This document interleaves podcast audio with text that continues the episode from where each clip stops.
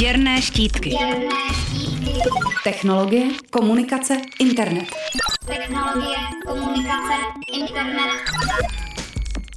V technologickém světě se děje docela často, že se pro nenápadnou službu najde využití dalece překračující její původní účel.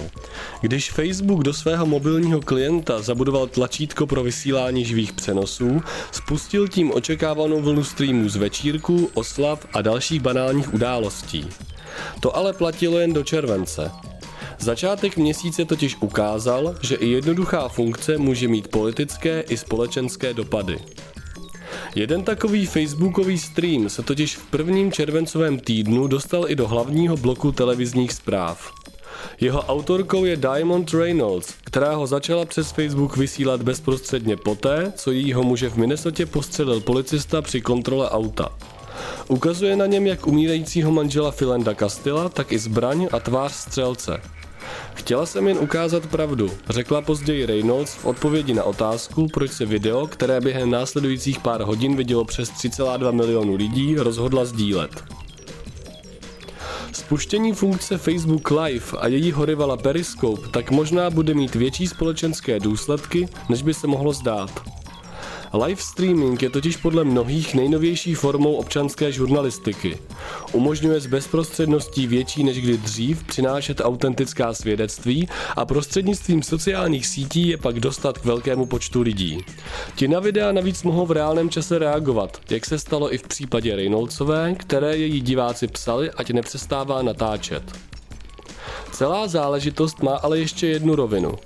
Po Kastelově případu totiž začala řada lidí napříč spojenými státy streamovat i rutinní policejní kontroly. A protože se na v reálném čase přenášená videa mohou dívat i stovky lidí, může to policisty přimět ke korektnějšímu a klidnějšímu chování. Zvláště v Americe zmítané dalšími a dalšími případy policejního násilí a zvůle je to vítaný způsob, jak podobným situacím mohou občané alespoň částečně předejít.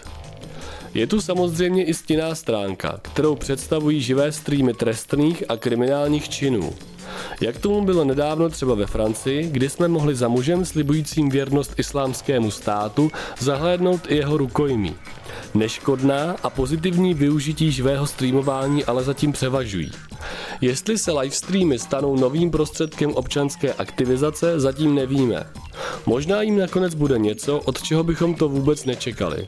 Protože jestli výše zmíněné případy něco ukazují, je to fakt, že všechna možná využití technologií prostě nedokáže nikdo předem odhadnout.